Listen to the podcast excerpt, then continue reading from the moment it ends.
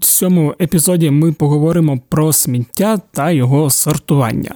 Ми пояснимо, навіщо потрібно сортувати сміття, чому українське законодавство щодо сортування не працює, та чи можливо це якось змінити. Також ми поговоримо про те, як сортують сміття у нормальних країнах, та як діяти тим, хто ніколи не сортував сміття, проте хоче спробувати це робити. Але перш ніж ми почнемо.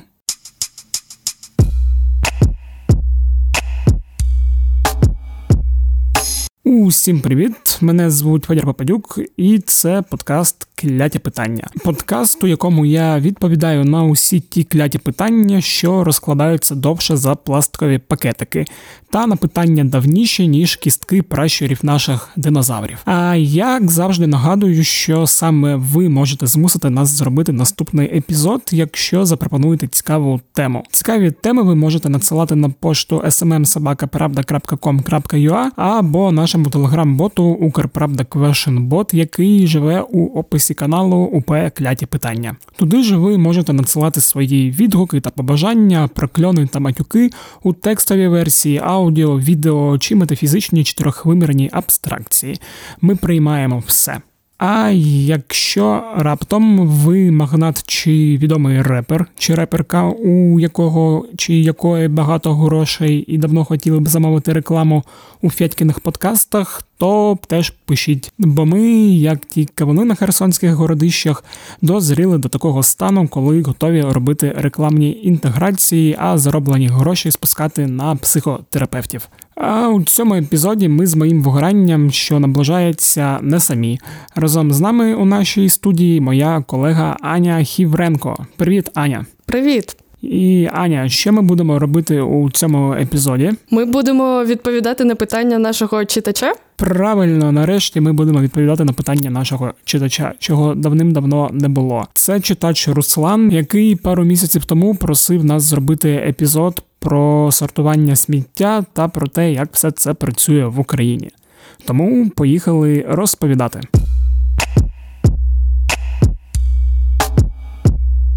От скажи мені, Аня, а ти сама сортуєш сміття? Я намагалася. Рік тому я завела у себе вдома величезну коробку, яку складала всі пластикові відходи. Назбирала за кілька місяців пристойну купу і пішла в пункт прийому вторсировини. Але там мені сказали, що приймають лише пляшки з під води. І з того часу більше спроб у мене не було. Ну, ти принаймні спробувала. Я от буду чесним і скажу, що теж не сортую і трошки відчуваю через це почуття провини. Бо з одного боку ти дивишся на своїх деяких Фейсбук-друзів, які тебе постійно шеймлять за пакетики та пластикові стаканчики. Плюс ти читаєш новини про те, що ми скоро перетворимо планету на великий плаский смітник, бо, як ми знаємо, земля пласка. А з іншого боку, є відчуття, що особисто моя відмова від тих самих пакетиків нічого не вирішує, коли їх штампують сотнями тисяч на день. І щоб вирішити цю проблему, треба вдаватися до більш радикальних дій, е, шеймити ті ж торгівельні мережі, які ці пакетики розповсюджують, та пушити законодавців та місцеву владу, щоб вони якось почали вирішувати проблему, обмежуючи пакетикові наклади та створювали інфраструктуру для зручного сортування сміття. Бо визнаємо людина істота лінива і їй потрібні певні поштовхи, які її направлять у світле комуністичне майбутнє. Але з іншого боку, на особистому рівні все це якісь відмазки, і треба все одно починати з себе. І, хоч у нашому метафоричному судні життя життя пробоїни розміром з Боїнг, все одно треба якось виплескувати своїми долонями воду, щоб інші пасажири брали з нас приклад. Тому як воно у мене буває, після цього епізоду я планую змінити своє ставлення до теми сортування, і ти мені з цим допоможеш. От цей тиждень ти допомагала мені тим, що спілкувалася з різними свідомими у цій темі людьми про сортування сміття. От хто тобі що розповідав? Я спілкувалася з головою громадської організації Україна без сміття Євгенією Аратовською та з координатором Львівської громадської організації Зелена коробка Ілею Петриком. А ще читала багато всякого. І як ти сама зрозуміла, навіщо сортувати сміття?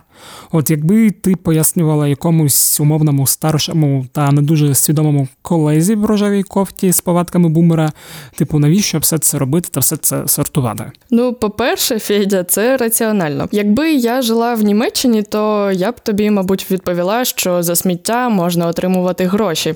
Але я живу в Україні, тому я просто відповім, що ми викидаємо гроші в смітник. Але є ще дещо навіть більш важливе. Ну, люди сьогодні не бачать цих же ще таких е, наслідків, які сильно загрожують життю. Це Євгенія Ратовська, голова громадської організації Україна без сміття.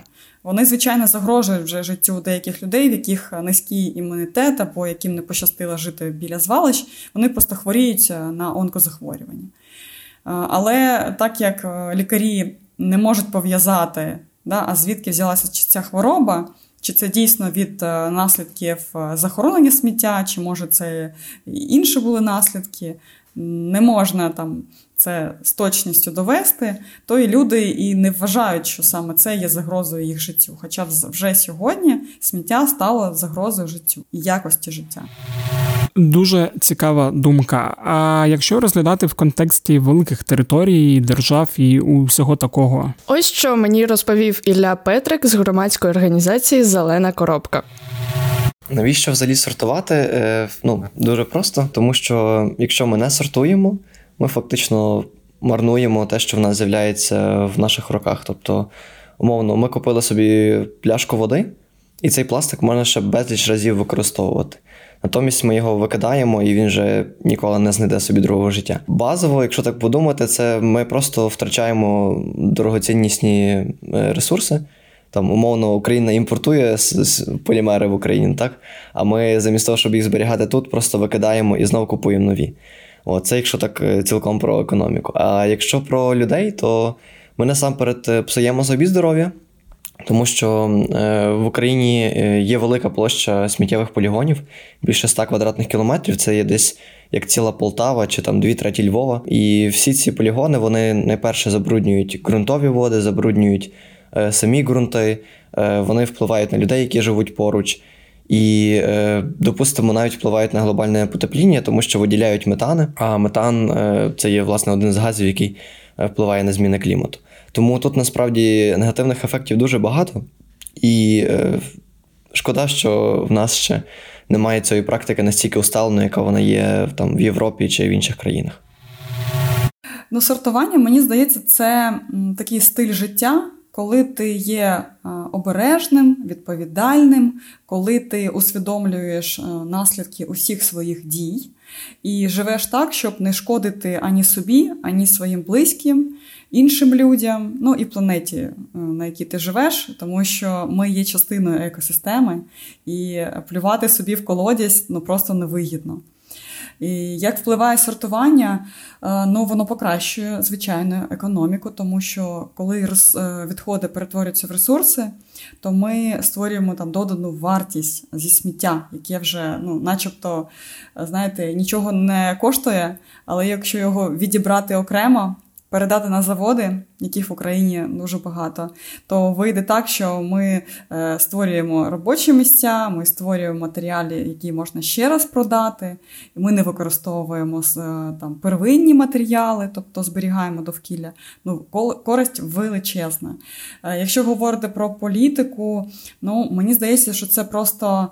Ем, відзнака цивілізованої країни, яка просто логічно по-хазяйськи, там керує цими відходами, а не е, викидає е, варварські ці матеріали на звалище, розуміючи, що одного дня просто місць під звалища не буде. Насправді ти можеш навіть не розпізнати речі, вироблені зі вторсировини. Можливо, навіть ось ці коробки, якими зараз завалений наш офіс, живуть вже своє третє, п'яте, десяте життя.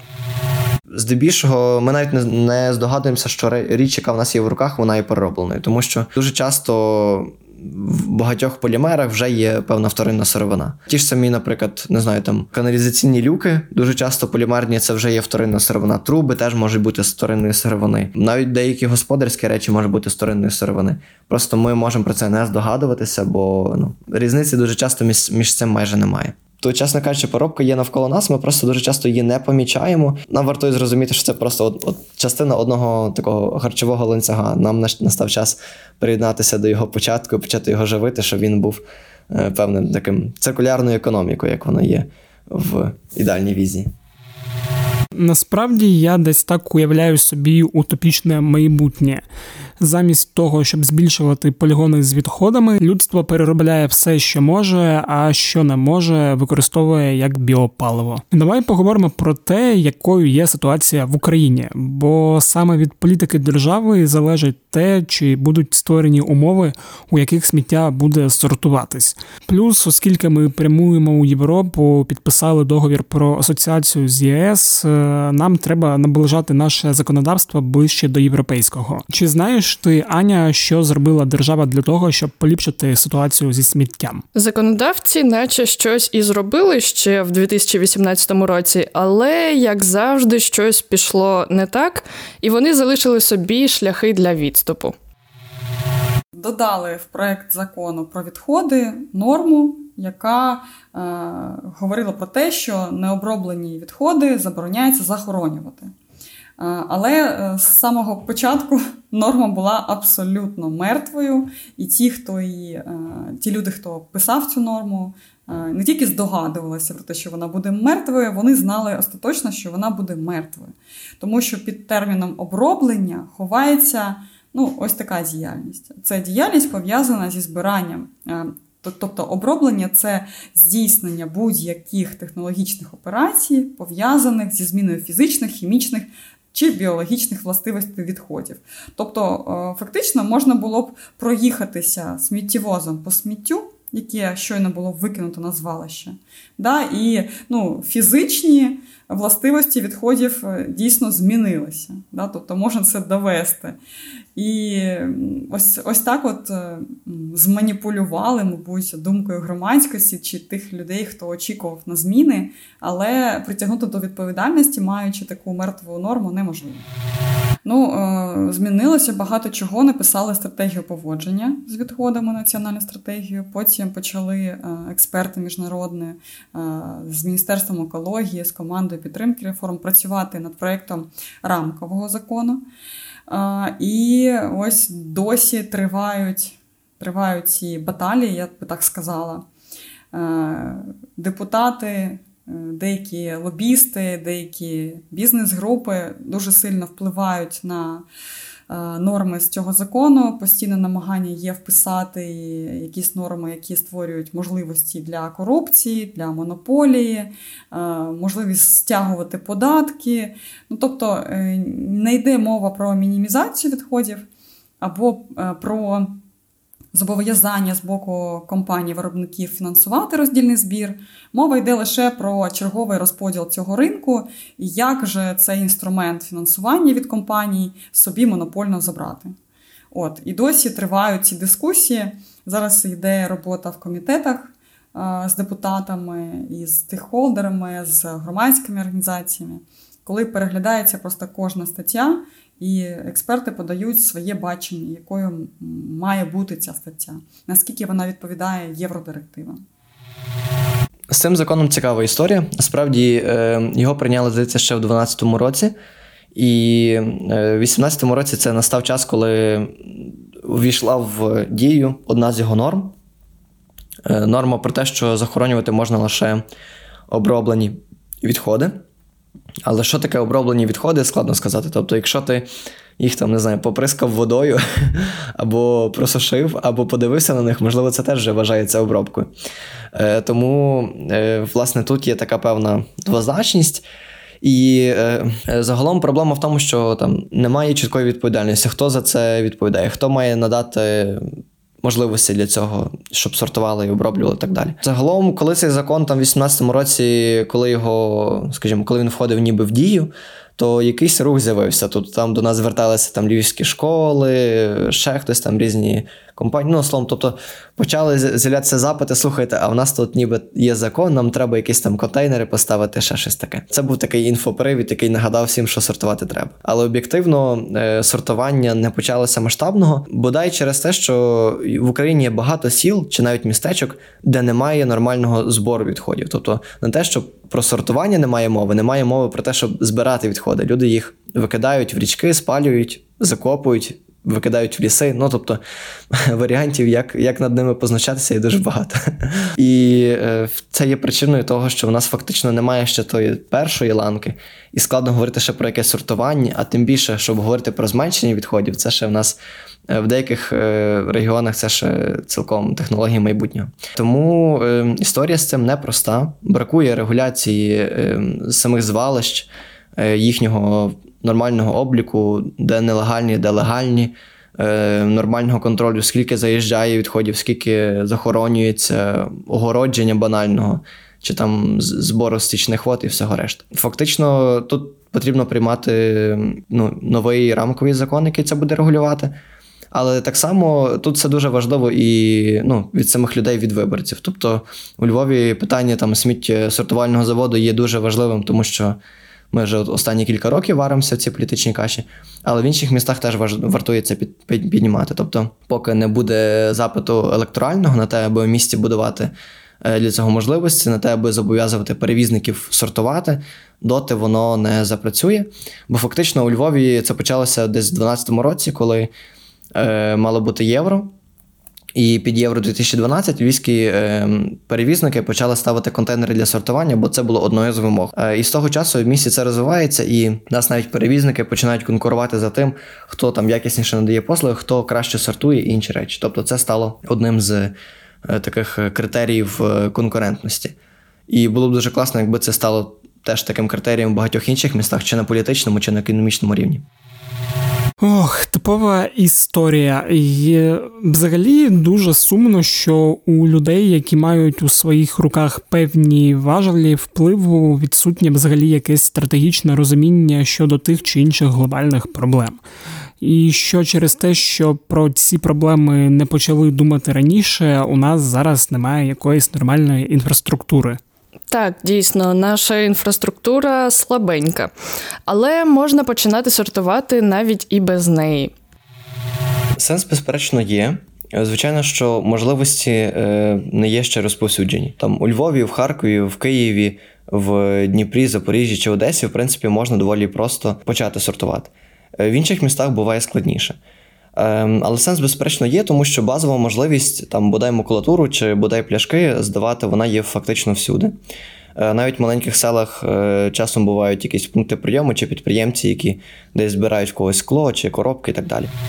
Клас. А ще тема, яка мене цікавить, це сміттєспалювальні заводи. Е, часто кажуть, що вони шкодять екології. При цьому я читав, що європейські сміттєспалювальні заводи працюють набагато краще. Тобі щось розповідали про це? Так, і виявляється, що заводи, які спалюють сміття, вони не є абсолютним злом, якщо правильно їх будувати, звісно. Але поки що у нас є тільки один завод енергія, і то його стан залишає бажати кращого. Ну тут все залежить від того, як експлуатується завод, бо є багато різних е, хороших технологій, які експлуатуються неналежним чином, коли не вмикаються фільтри, тому що компанія е, економить на електриці, коли не, не безвідповідально захоронюється зала. Або комусь навіть продається під виглядом е, шлаку, який можна підкидати на дороги і кажуть, ну це ж безкоштовно або за маленькі гроші, а люди і не знають, що вони собі сиплють під ноги, просто е, токсини. І такі історії теж відбуваються. Тому тут більше питання до контролю.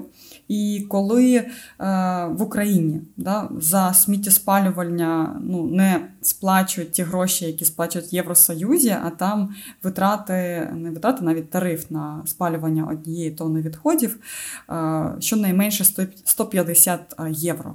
за одну тонну. В нас в Україні за спалювання беруть, здається, ну, менше ніж 200 гривень за одну тонну. То про які фільтри може йти мова? Завод енергія е, був облаштований електрофільтром. І дуже довгий час був без фільтрів хімічної очистки. Зараз, начебто, влада місцева звітує про те, що такий фільтр встановлено, який саме не зрозуміло, е, ніхто його не бачив. От, Тому е, тут питання більше до контролю. Для того, щоб контролювати, треба ставити газові аналізатори на труби які вимірюють вміст супертоксикантів. Це діоксини, фурани, литкі сполуки, а не тільки там азот або сірка, або там інші компоненти. Треба вимірювати саме супертоксиканти. І такої практики в Україні взагалі немає.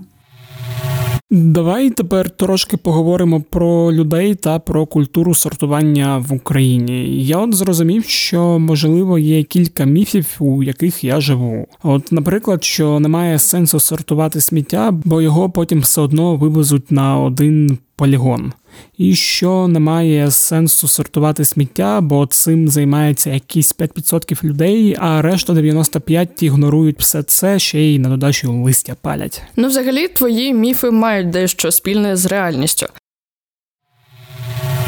Культура вона виникає е, з можливостей, з е, наявних інфраструктурних об'єктів. Якщо їх немає, то яку культуру можна просувати і створювати.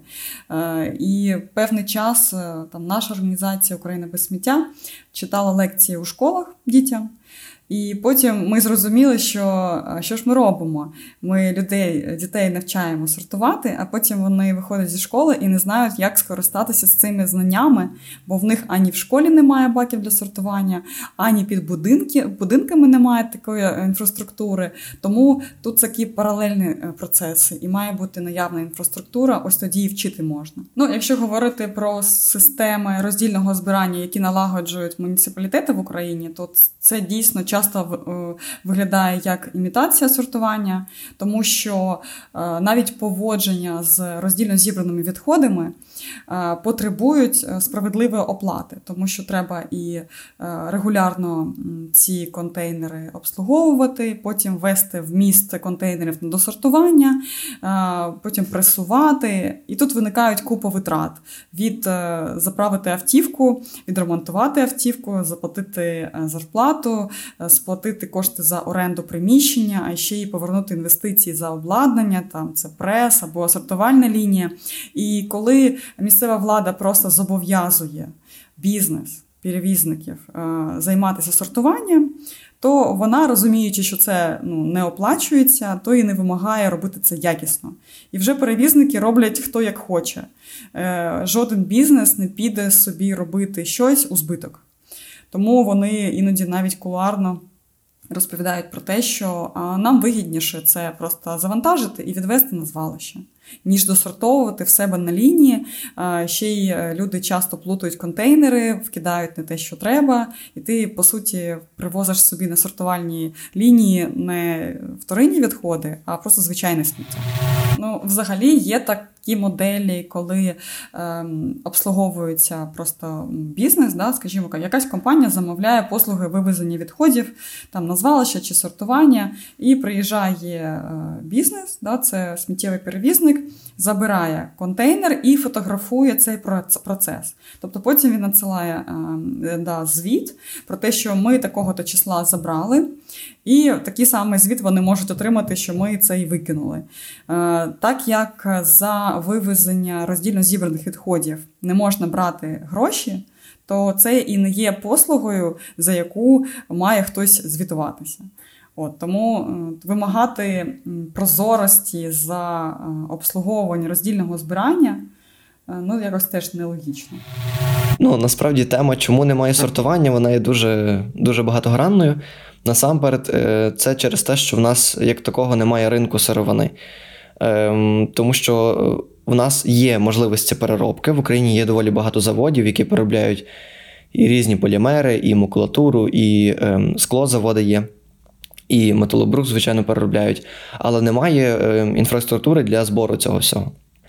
От є ще звичайно політичні різні питання, але в принципі вони поступово вирішуються. Тобто той ж самий Львів, він дуже повільно, дуже надзвичайно повільно, але все-таки процес поступово йде, і ми йдемо до того, аби в місті з'явилося повноцінно там е, сміттєсортувальний завод повноцінний. Так само в інших містах це поступово розвивається, а найкраще це працює в громадах, коли є невеличке містечко, коли можна собі поставити сортувальну лінію, можна прокомунікувати з людьми напряму. І ну, є справді хороші випадки, коли там це працює просто ідеально в невеликих громадах. А до речі, а як щодо інших європейських країн, куди нам прагнути та з кого брати приклад? В принципі, ми можемо спробувати брати приклад з Німеччини, але й там не все так прозоро. Ну, можливо, рік тому я би сказала, що дійсно є країни, які так дбайливо ставляться до вторинних ресурсів, що вони е, жодного там пластику, е, клаптику пластика не втрачають, все сортується. Такою країною є Німеччина, е, яка через систему Greenpunkt повертає майже все пакування на переробку. Тобто окремо збираються харчові відходи, окремо залишкове сміття, окремо токсичні, електричні відходи і окремо пакування. Але е, останні скандали пов'язані з Євросоюзом такі, що е, Німеччина дуже багато е, таких от вторинних, начебто цінних відходів відправляла в Індонезію, і там ну, міська спільнота просто це спалює просто неба коли виготовляє тофу. Вже є багато таких розслідувань, що навіть е, Німеччина закуповувала такі ціни вторинні ресурси, тобто надавала послуги переробки ціни вторинних ресурсів е, е, Данії. І виявляється, що от Німеччина просто постачала ці пластики в Індонезії тобто вкрай безвідповідально з ними обходилася. Е, якщо говорити про якісь е, цікаві кейси, то е, багато кейсів з переробкою океанічного пластику або з пластику, який збирали в річках великих міст, але це такі локальні маленькі точкові проекти, які є демонстрацією того. Що давайте не думати про сміття як про непотріб, а про те, що може стати матеріалом для створення чогось дуже корисного, як там е, острови плавучі, або е, не знаю, навіть будують лавочки з недопалків. Це в Америці такий стартап. Є стартап, який переробляє канцтовари, теж е, в якісь корисні речі, або неліквідні там пластикові плівки перетворює на рюкзаки. Тобто варіантів, як переробити, дуже багато.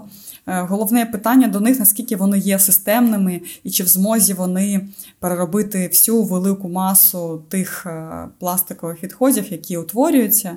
І тут от моя особиста думка, що нам потрібні е, певні обмеження для видів пакувань. Якби пакувань не було ну, так багато, вони не були настільки багатокомпонентними, складними до переробки, то нам було б легше. Е, впоратися ну, хоча б з ресурсоцінними пластиками і направити їх там на переробку, дати їм друге життя. А коли ми маємо щонайменше там 20 може відсотків, які взагалі не придатні до переробки, і ця історія у всьому світові така, то тут вже е, рециклювати це ну, немає сенсу. Краще це обмежувати і не створювати. Я, от, до речі, згадав, що коли я був у Берліні, ми з друзями там пили дуже багато пива, і у нас е, накопилася купа пляшок, і ми ходили їх здавати у магазин, і це була така трошки магія, коли ти оці пляшки запхаєш, і воно їх кудись там сортує. Там, правда, воно хотіло брати не всі пляшки, і частину нам все одно довелось кудись викинути. Але коли ти бачиш такі механізми то ти такий трошки вау, привіт, майбутнє. А ще от я днями дивився новий блог Антона Птушкіна про Швецію, і він там розповідав, що Швеція переробляє 99,9% е, сміття. Це так, але не зовсім. Влада Швеції дійсно каже, що вони переробляють 99% сміття. Однак йдеться не про переробку в чистому вигляді. Звіт за 16 рік показує, що в Швеції переробили 34% відходів, а ще 16 пішли в компост або зазнали процесу зброджування для виробництва біогазу. Ще 48% сміття спалили та отримали від цього енергію.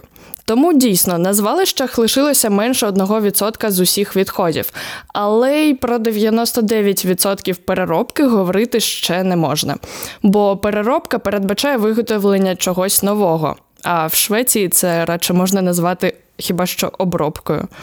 Ага, тепер зрозуміло. Вони ж там, до речі, ще імпортують сміття з Норвегії. Ти не повіриш, але насправді Україна також імпортує сміття, причому переважно з ЄС. Бо нам не вистачає сміття свого для переробки, а з українським невідсортованим сміттям ніхто не хоче мати справу. А все тому, що у нас поки що не налагоджений процес сортування та роздільного збору.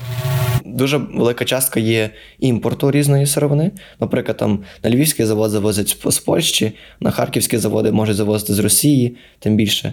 От І е, це насамперед через те, що просто за кордону це дешевше, тому що там це вже все є в масовому масштабі.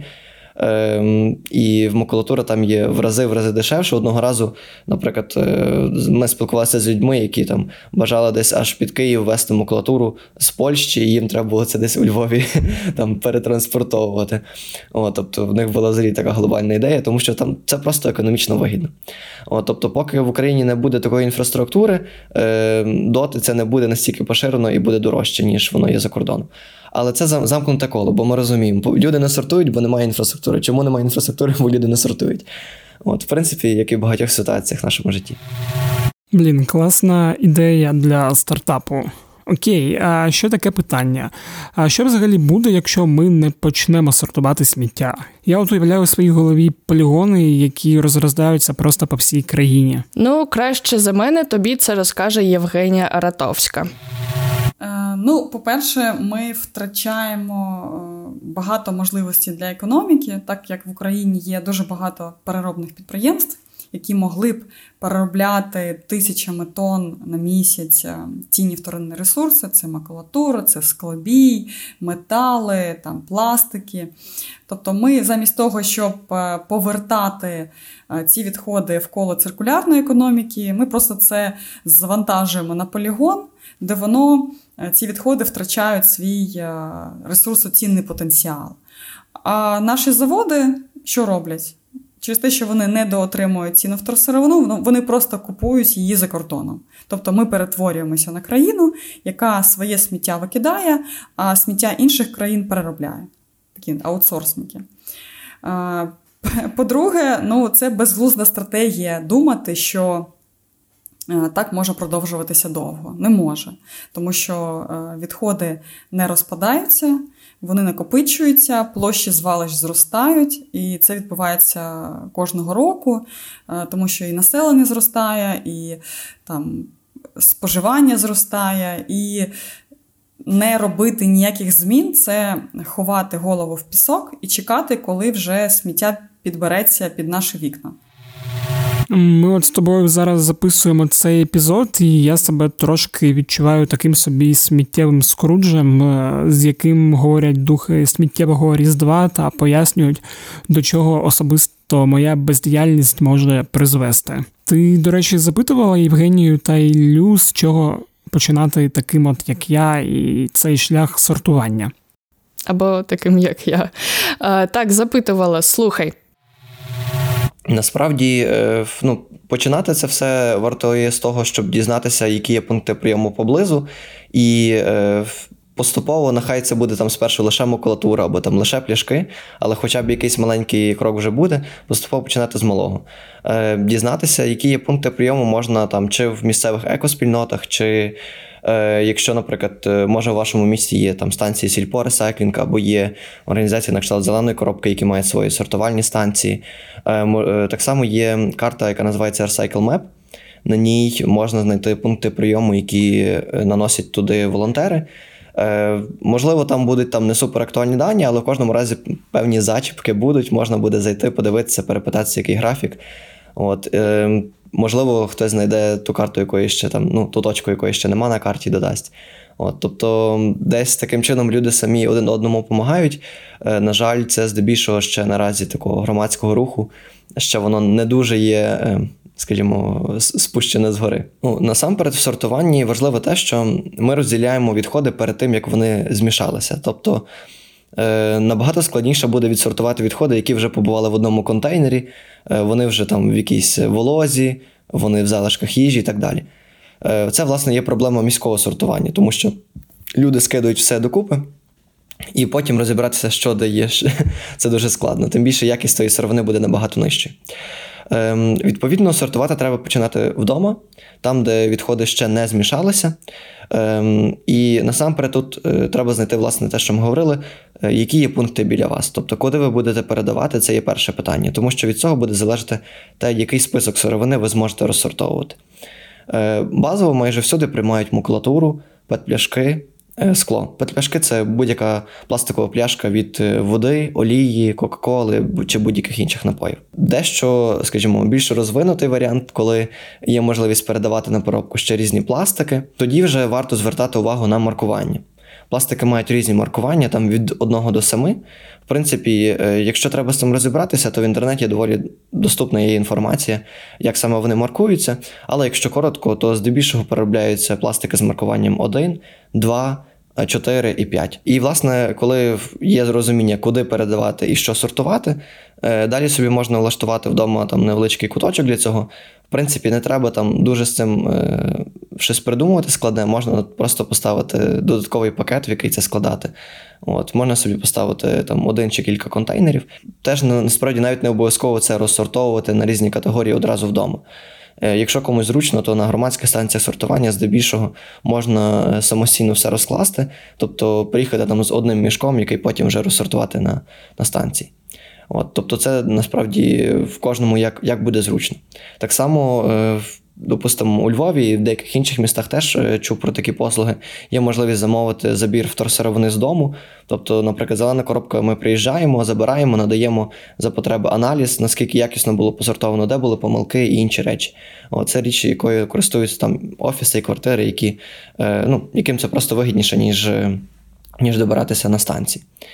От Інша штука в деяких містах справді існує сортування на рівні міста. Тобто, коли перевізники дійсно сортують, дійсно е, вивозять це на сортувальну лінію або напряму на заводи. Але е, навіть якби ця ситуація була ідеальною, коли там справді все по правилах, то завжди є людський фактор. І, е, на жаль, там на вулиці точно з'явиться якась квартира, яка викине в контейнери для там, для паперу мішок з е, залишками їжі, умовно. Відповідно, такі ризики завжди існують. Ця їжа забруднить сировину, і її доля вже буде не такою, не такою позитивною.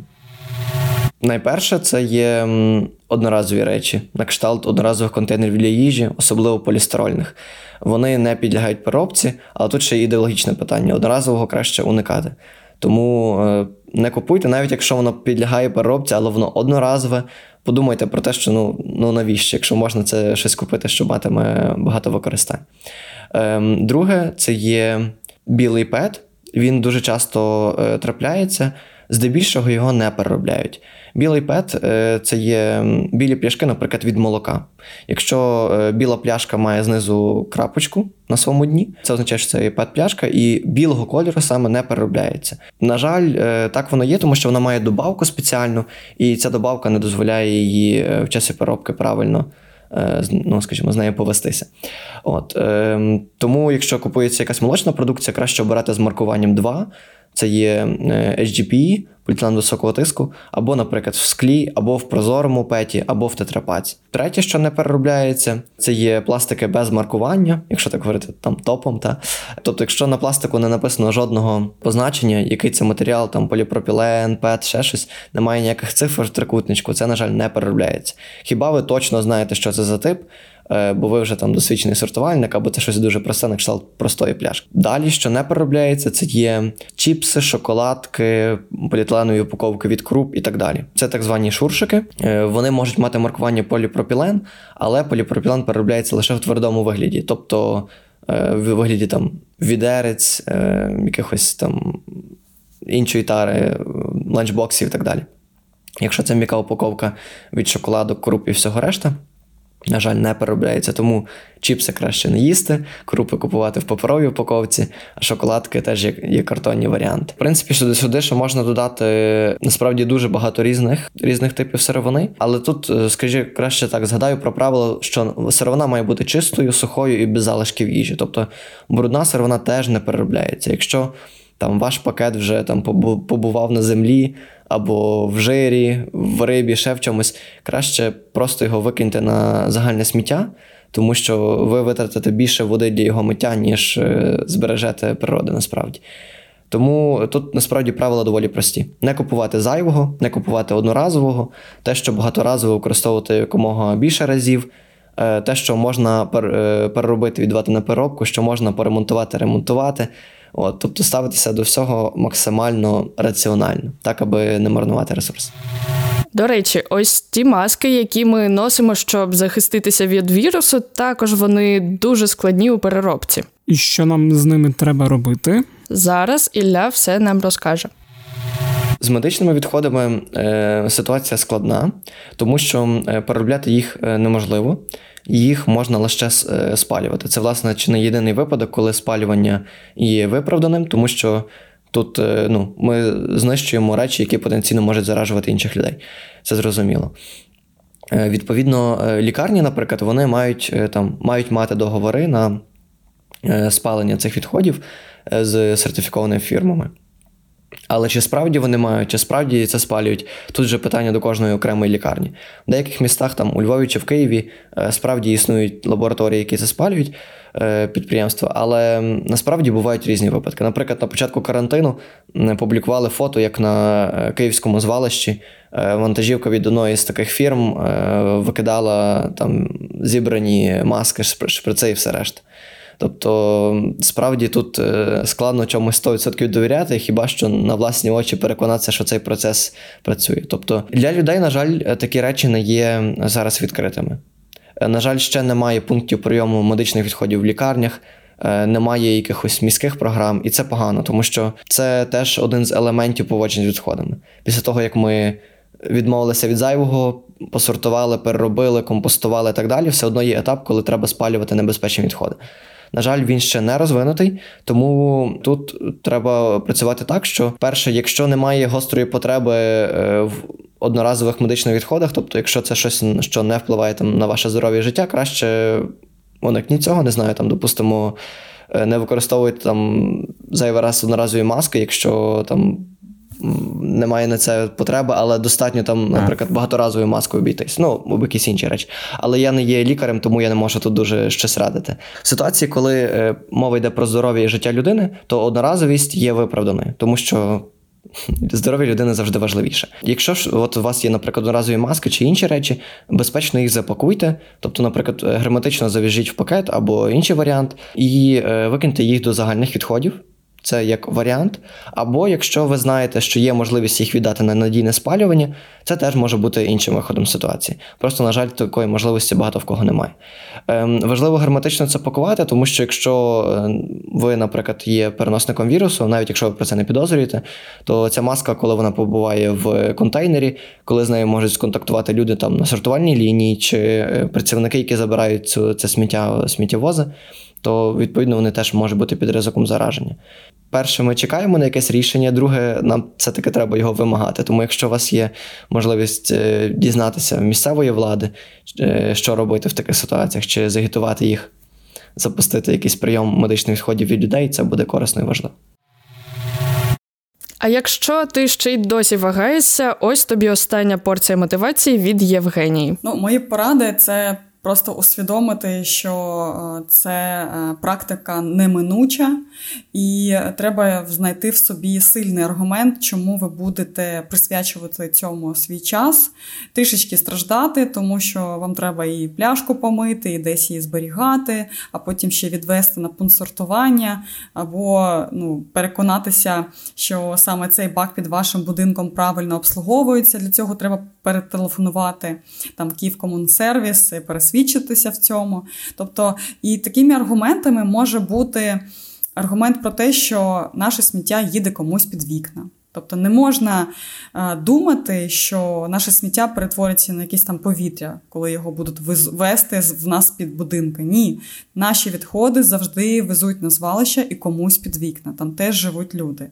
І ці люди, а, їх конституційні права порушені. Право на чисте довкілля дуже серйозно порушене. Другий аргумент це права тварин. Вони страждають від того, що плутають пластики з їжею. Їх середа, там, де вони живуть, е, вона забруднюється, і вони просто не можуть е, тут далі да, жити. Це особливо е, стосується там їжачків, е, хробачків, тому що забруднений ґрунт і е, ті рослини, які зростають на ньому, є супертоксикантами для них, вони просто зникають як вид. І е, дуже серйозним аргументом має стати розуміння, що в нас є переробні потужності, і краще ці вторинні ресурси передавати на свої власні заводи, щоб вони менше купували того сміття за кордоном. Ну і по в останньому це просто бути дорослою людиною, не перекладати відповідальність за свій смітник на президента, якусь компанію чи на мера. Ваш смітник це ваш смітник. Ніхто не може зайти до вас в квартиру і посортувати ваші відходи за вас. Тому, якщо ви вже користуєтеся супермаркетами, то і, звичайно, це дуже комфортно. Е, комфортніше, ніж жити в селі і вирощувати це собі самому, то тоді ви хоча б е, всі наслідки споживання е, усуваєте, щоб вони не були небезпечними в першу чергу для вас, для вашої родини, ну і для всього людства. Клас, е, дуже цікаво все це було слухати. Тепер обов'язково спитай мене у наступному епізоді, скільки сміття я відсортував. Щоб, е, якщо що, мені було потім невдобно перед слухачами. Ну і дуже тобі дякую за те, що ти поспілкувалася з усіма та допомогла мені з подкастом, поки я не встигав. Я обов'язково тебе запитаю, і не дай Боже, ти прийдеш наступного разу в офіс із пакетом, як ти зробив це сьогодні. Там у пакеті були мікрофони та стійки, якщо що. Е, одразу видно, що працюю з зумеркою. Вже погрожує мені тим, що якщо я прийду з пакетом, то поїду з офісу в пакеті. Я такого не казала. А я от бачу по твоїм очам. Все, я пішов сортувати сміття.